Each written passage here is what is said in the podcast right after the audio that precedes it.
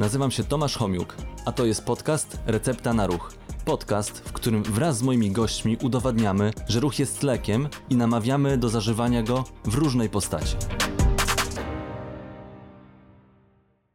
Cześć, witam Was w kolejnym odcinku podcastu Recepta na Ruch. Dzisiaj moją gościnią jest Ania Krzyżanowska. Dzień dobry Państwu.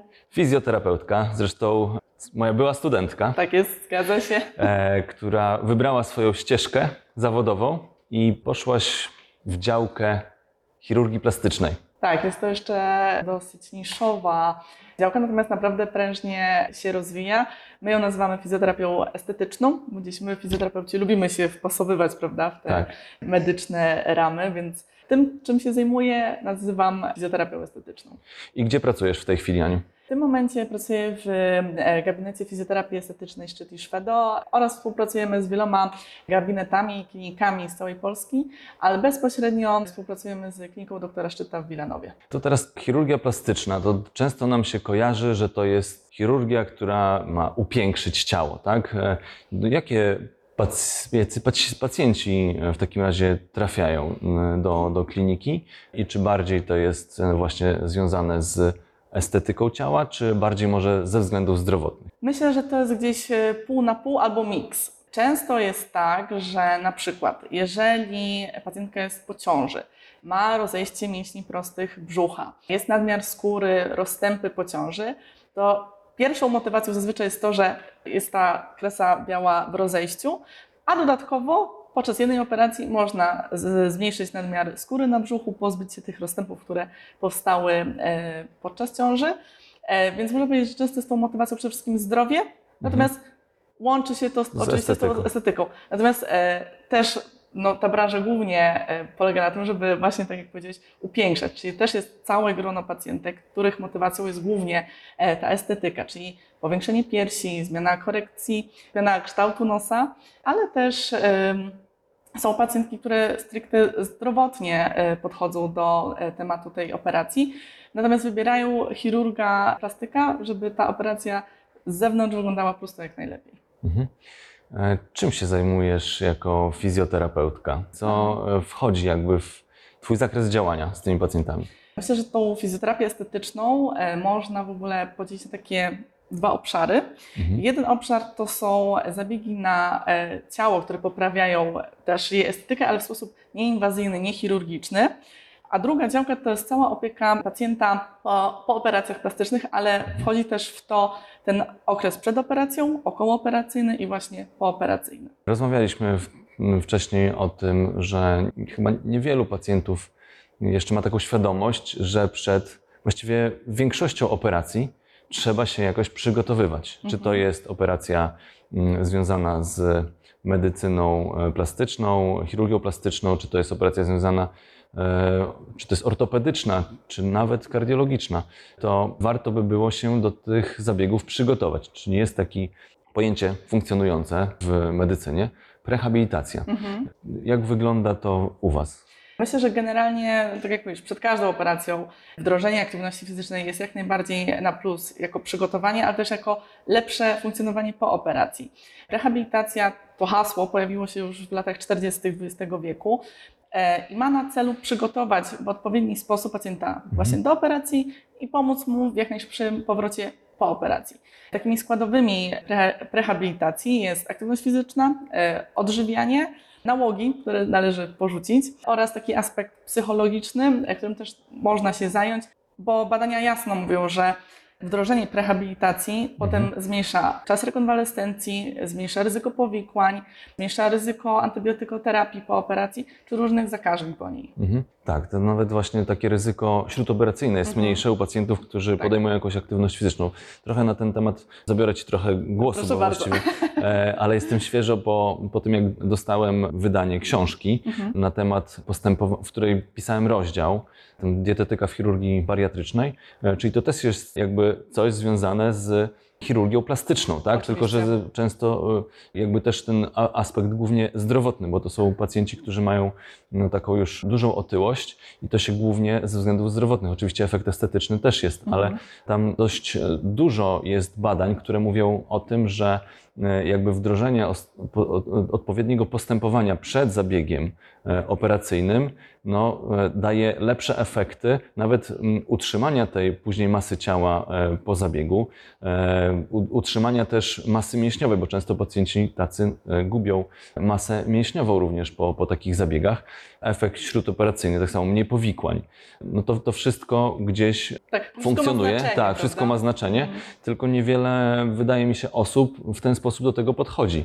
Czy u was jest coś takiego, że jest jakby nakazane takie postępowanie przed zabiegiem? Myślę, że po części tak, dlatego że zanim pacjent czy pacjentka zdecyduje się na operację, to też mija jakiś czas, prawda? Tak. Dlatego, że tak, musi znaleźć chirurga, który będzie gdzieś tam spełniać oczekiwania estetyczne oraz inne co do operacji. Zanim dojdzie do tej konsultacji, potem zanim się wyznaczy termin operacji, no to mija ten czas. I to jest ten dobry czas właśnie na przygotowanie, na rekonesans, na obeznanie się z tematem. My generalnie w miejscu, w którym pracuję, myślę, że już na konsultacji lekarz już wstępnie mówi, co należy zrobić przed operacją, co należy wdrożyć, co powinno się też usunąć przed tą operacją. Myślę, że chyba taką najczęstszym tematem podejmowanym w gabinetach jest m.in. palenie papierosów. I tutaj jest jasno powiedziane, że minimum na miesiąc przed operacją powinno się te papierosy czy inne środki, tak, które można palić, odstawić, bo to ryzyko powikłań, martwicy rośnie diametralnie, jeżeli się zachowuje tą nikotynę w organizmie. I przynajmniej 4 tygodnie są potrzebne, żeby organizm oczyścił się z tej nikotyny. My w dniu operacji, jeżeli pacjent został zakwalifikowany przez operatora oraz przez anestezjologa, spotykamy się z pacjentem i już mu opowiadamy to, co się będzie działo zaraz po operacji, co ma robić, czego unikać. Dajemy taki pełny instruktaż tego, jak ma wstawać, jak ma funkcjonować. Zazwyczaj pacjenci mówią, Boże, czy ja to wszystko zapamiętam?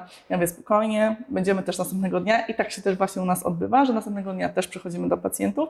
I jeszcze raz pokazujemy, jak wstawać, jak podnosić różne rzeczy, czego nie robić, w jaki sposób nawet otwierać drzwi.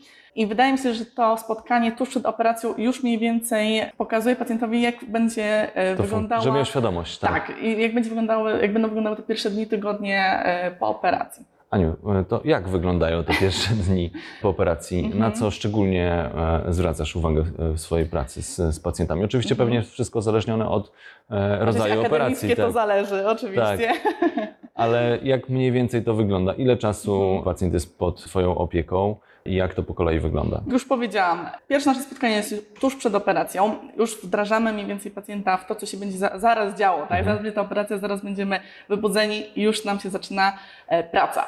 To znaczy, pacjent ma w zaleceniu ćwiczenia przeciwzakrzepowe i ćwiczenia oddechowe. W dobie 0 pionizujemy pacjenta.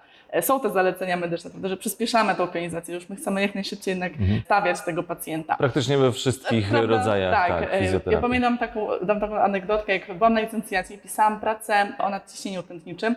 To też sprawdzałam oczywiście wytyczne różnych towarzystw. I pamiętam, że takie zalecenia po zawale serca wtedy były, żeby pionizować pacjenta w dobie pierwszej.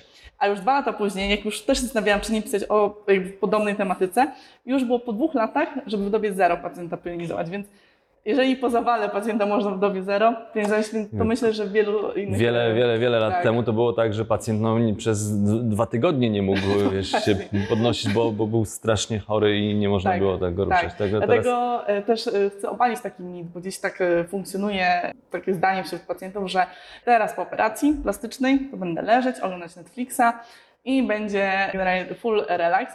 No i tu, gdy mówimy pacjentce czy pacjentowi, że on ma wstać po tej operacji jeszcze w tym samym dniu, to jest duże zaskoczenie. No tak, pacjent jest obolały też, tak? No nam ciągnie wszystko. Tak, to też prawda. Natomiast właśnie z tym bólem jest różnie, muszę powiedzieć, że wydawałoby się, że ten ból się pojawi, natomiast z tego, co ja widzę, to większy problem pacjentów powoduje spanie na plecach i ten ból pleców jest męczący niż ta rana, która jest, tak? Tak, bardzo często tak jest. Co wydawałoby się może mało oczywiste, no, ale rzeczywiście pacjenci najbardziej skarżą się tuż po operacji na plecy. No i co dalej? Tak, co dalej? Po tej pierwszej dobie. Spionizowaliśmy pacjenta, pacjent jest nauczony samodzielności i to jest nasze założenie przed jego wypisem. Pacjent ma być totalnie samodzielny we wszystkich czynnościach dnia codziennego. Ma sam potrafić wstawać, podnosić różne rzeczy z podłogi, oczywiście nie dźwigać, tak? Ale umieć wstawać i pucać, otwierać drzwi, zmieniać ubranie. I to jest dla nas priorytet, żeby on był samodzielny. Do zdjęcia szwów Pacjenci są ubierani w takie ubranka uciskowe. Są to biustonosze pooperacyjne, są to ubranka uciskowe po liposukcji, pasy.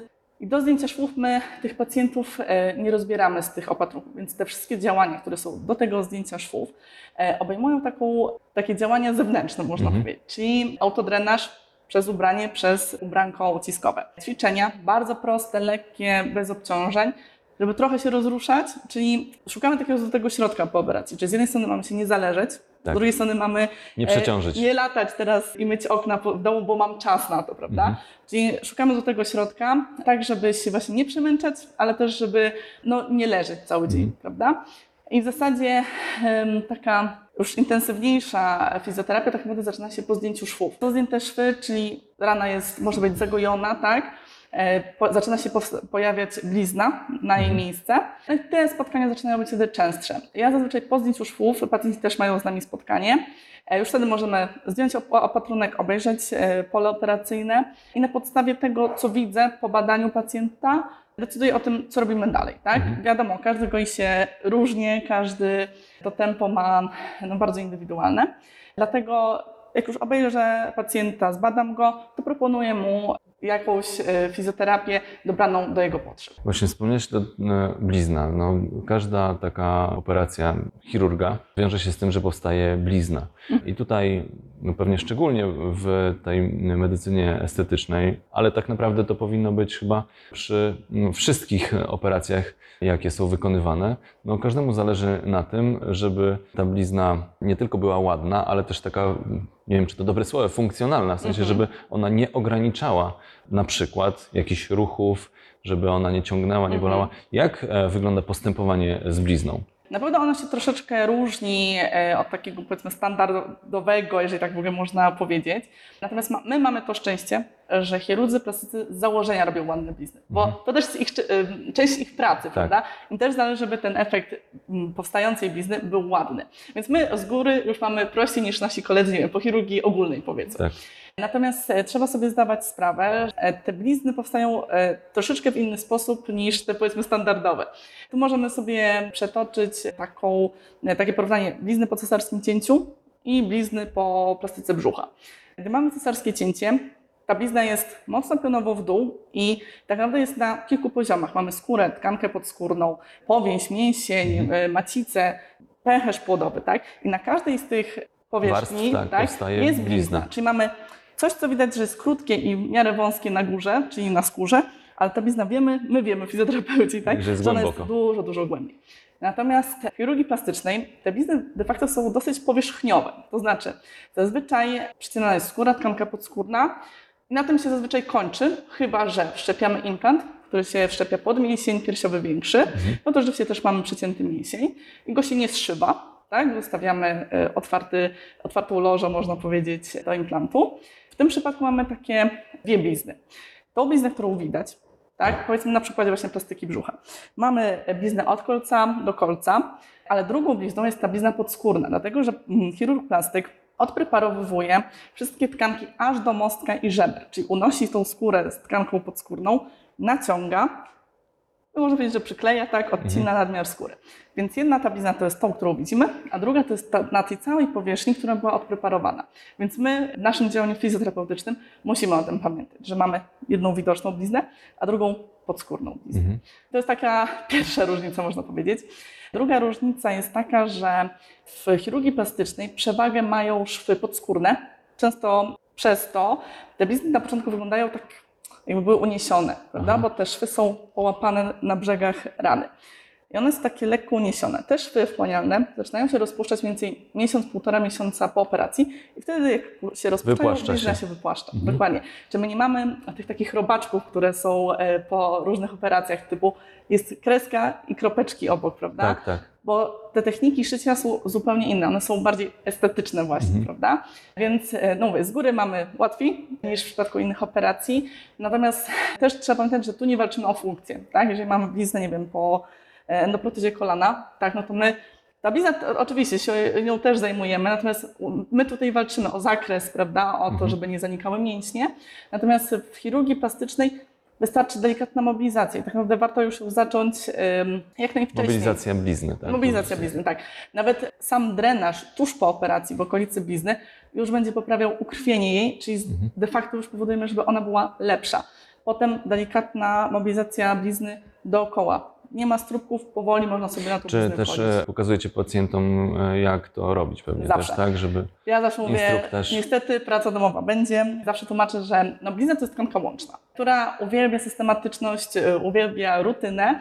Dlatego zawsze zalecenie jest takie, że ma pacjent to robić na pewno codziennie. Ja zawsze zazwyczaj mówię, żeby robić 2 razy dziennie, tak jest najprościej też funkcjonować. Natomiast cały instruktaż masażu jak najbardziej jest i bardzo wymagam tego od pacjentek, bo one same widzą efekt ich pracy. Ja zawsze mówię, że okej, ja coś zrobię, ale pani musi to podtrzymać, bo inaczej nie będziemy szły do przodu. I tak naprawdę to nie tylko w chirurgii plastycznej, ale wszędzie warto było, żeby pacjenci taki instruktaż dostawali, no bo to z każdą blizną w podobny sposób należałoby pracować. Tak, to prawda. Ile czasu zajmuje ta praca domowa? Ile czasu pacjentki mają wykonywać sobie taką automobilizację tej blizny, taki masaż dookoła, tak? Na początku właśnie zawsze tłumaczę, żeby nie maltretować tej blizny. To jest pierwsza rzecz, bo czasami pacjenci mają taką tendencję do przesady. Tak, prawda? Że im więcej, tym lepiej. Jedziemy, tu będzie taka blizna, super. No nie, to jest bez sensu, ta blizna jest delikatna. My nie potrzebujemy tam wkładać aż takiej siły. Dlatego na początku to są bardzo delikatne ruchy, dosłownie nawet czasami uciski już powodują mobilizację tej blizny. Natomiast zazwyczaj jest tak, że ja w jaki sposób zabezpieczam pacjentce czy pacjentowi bliznę. Ma masować, ale też ma stosować preparaty na bliznę.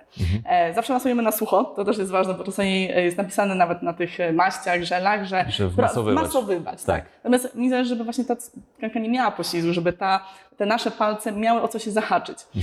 Więc mniej więcej mobilizujmy bliznę do momentu, aż będzie zmobilizowana tak naprawdę. Mniej więcej to trwa, myślę, że z 3 miesiące na pewno. Natomiast ja zachęcam też później, żeby stopniowo odstawiać te masaże. Czyli potem na przykład raz dziennie, 2 razy dziennie, co drugi dzień. I stopniowo mniej więcej do pół roku, myślę, że spokojnie to może gdzieś tam trwać. Natomiast ja zalecam, żeby też preparaty na blizny stosować tak naprawdę jak najdłużej jest taka możliwość, dlatego że blizna tak naprawdę stabilizuje nam się po roku, po 1,5 roku, więc mamy bardzo długi czas, żeby ta blizna zbladła, stała się elastyczna. Dajmy sobie ten czas, to jest naprawdę na naszą korzyść. A też macie pacjentów takich, którzy przychodzą po brzydko wygojonych ranach i dużych bliznach, żeby tą bliznę też usuwać i zrobić ją ładniejszą?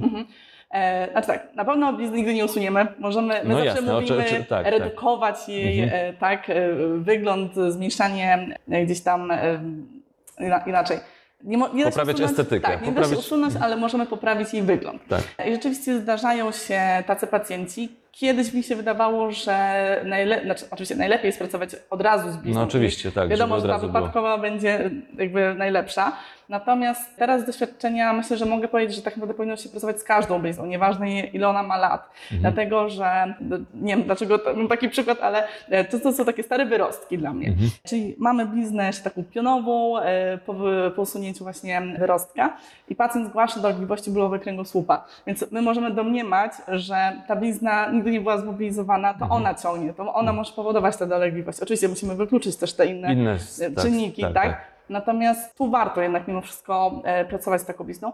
Zazwyczaj na początku trzeba ją uszkodzić, czyli tak naprawdę trochę ją zepsuć, żeby ją naprawić, prawda? No i tutaj mamy cały szereg różnych zabiegów już takich stricte estetycznych, już bardziej inwazyjnych. Natomiast one rzeczywiście na początku fajnie nam uszkadzają tą tkankę, żebyśmy mogli potem z nią przebudować, popracować z nią. Aniu, a powiedz mi jeszcze, bo postępowanie pooperacyjne, czy są jakieś na przykład ograniczenia, przeciwwskazania do jakiegoś ruchu? Czyli to, że trzeba się ruszać, to wiadomo, ale czy są jakieś specyficzne sytuacje, czy są jakieś ograniczenia, przeciwwskazania do jakichś form aktywności po takiego typu zabiegach? Jasne. Myślę, że takim dobrym przykładem jest oczywiście wszczepienie implantów piersi. Jest przycięty mięsień, włożony implant pod mięsień piersiowy większy. Tu najczęściej pacjentki pytają, a kiedy już będę mogła coś tam robić? Trenować na przykład. Więc zalecenia generalnie są takie, że ja tak zazwyczaj mówię przynajmniej pacjentom, czy pacjentkom, głównie pacjentkom, żeby przez pierwszy miesiąc na pewno spróbowały spacerować. I to jest najważniejsze po każdej operacji plastycznej, wdrażanie tej aktywności stopniowo. Zawsze podaję taki przykład pacjentki, która się do mnie zgłosiła chyba 2 tygodnie po operacji, już miała na pewno zdjęte szwy. Podzieliła mi taką historię, że była tydzień po operacji, musiała odprowadzić dziecko do przedszkola, po prostu już została sama, nie miała wyjścia. No i mówi, że do przedszkola miała kilometr, przeszła się z tym dzieckiem do przedszkola i powiedziała, że nie była w stanie wrócić. Musiała wezwać taksówkę. I to jest taki właśnie dobry przykład tego, żeby tą aktywność sobie dawkować. Albo czasowo, albo dystansowo. Ważne jest to, żeby robić to stopniowo. Spacery w pierwszym miesiącu jak najbardziej okej. Ćwiczenia typu ściąganie łopatek, krążenia bioder, unoszenie ramion do boku. Czemu nie? Takie drobne ćwiczenia, które bez obciążenia swojego ciała w pierwszym miesiącu myślę, że jak najbardziej okej. Po miesiącu myślę, że spokojnie można wdrożyć jakieś dłuższe spacery, wykroki, tak? Po 6 tygodniach myślę, że tą intensywność można już coraz bardziej zwiększać. Natomiast też o czym warto pamiętać. Jeżeli jest blizna i ona na przykład się dłużej goi, to my nie chcemy jej zapacać, prawda? Więc to, że my po miesiącu mówimy, albo już w pierwszy miesiąc proszę chodzić na spacery, no to trzeba jeszcze mieć z tyłu głowy, jak goi się ta rana. Bo jeżeli ona jest średnia, tak, albo się coś tam jednak nie goi, no to nie chcemy tego zabrudzać, można powiedzieć. Więc wtedy bym jeszcze tak ograniczała tą aktywność. No szczególnie jak jest jeszcze wysoka temperatura, no to wiadomo, tam się będzie pociło, jeszcze tak jakieś tam zbierało się. Tak. Zdecydowanie nie sprzyja. Natomiast po implantach piersi mówi się, że po pół roku hulaj dusza. Robimy wszystko. Natomiast też mam gdzieś tam takie doświadczenie, że niezbyt korzystne po implantach piersi jest generalnie ćwiczenie izolowane klatki piersiowej. Znam takie 2 przypadki takich pań bardzo intensywnie ćwiczących. Jedna z nich to jest trenerka personalna, druga startowała w różnych zawodach fitness, czyli możemy domniemać, że te treningi naprawdę były intensywne. To po prostu te implanty rozeszły się na boki, prawda? Ten efekt nie jest taki, jakby się oczekiwało. Oczywiście ta operacja była tam chyba ponad 5 lat temu w jednym i w drugim przypadku. Natomiast usłyszałam też od jednego chirurga właśnie, żeby jednak sobie może nie zupełnie zrezygnować, ale nie przeciążać tej klatki piersiowej po operacji. Aniu, no myślę, że dosyć dużo takich praktycznych informacji. Dziękuję Ci bardzo za nie. Co prawda mamy podcast Recepta na Ruch. Tutaj mówimy dużo o chirurgii plastycznej, bliznach, ale wiesz, no, wiele ludzi doświadcza tego typu sytuacji przy też innych zabiegach. Także myślę, że to też cenne informacje. Nie wiem, ktoś miał operację na staw kolanowy, staw biodrowy po operacji, czy jakieś operacje związane chociażby cesarskie cięcie, czy operacja kardiochirurgiczna. Tam myślę, że te rady można sobie też zabrać i zastosować. Oczywiście nie życzymy nikomu, żeby jakakolwiek kiedyś musiała się blizna pojawić, tak? Ale myślę, że to...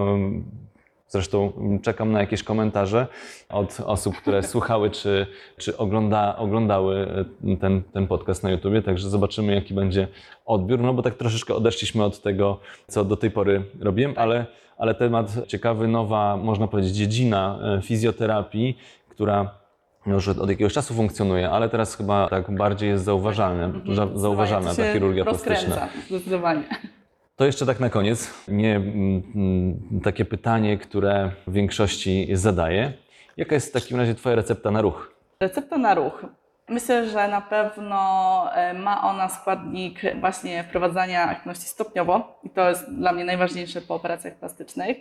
Z głową, tak, czyli słuchamy swojego organizmu, reagujemy na to, co się z nim dzieje, ale przede wszystkim ruszajmy się po operacjach plastycznych, w odpowiedni sposób, w odpowiednim natężeniu.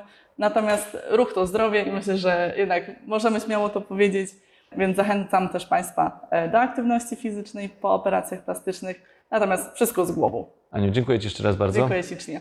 Dziękuję Wam również i do zobaczenia w kolejnych odcinkach. Przypominam, teraz pojawiają się co drugą środę o godzinie 12. Dzięki, do zobaczenia. Cześć. Dziękuję.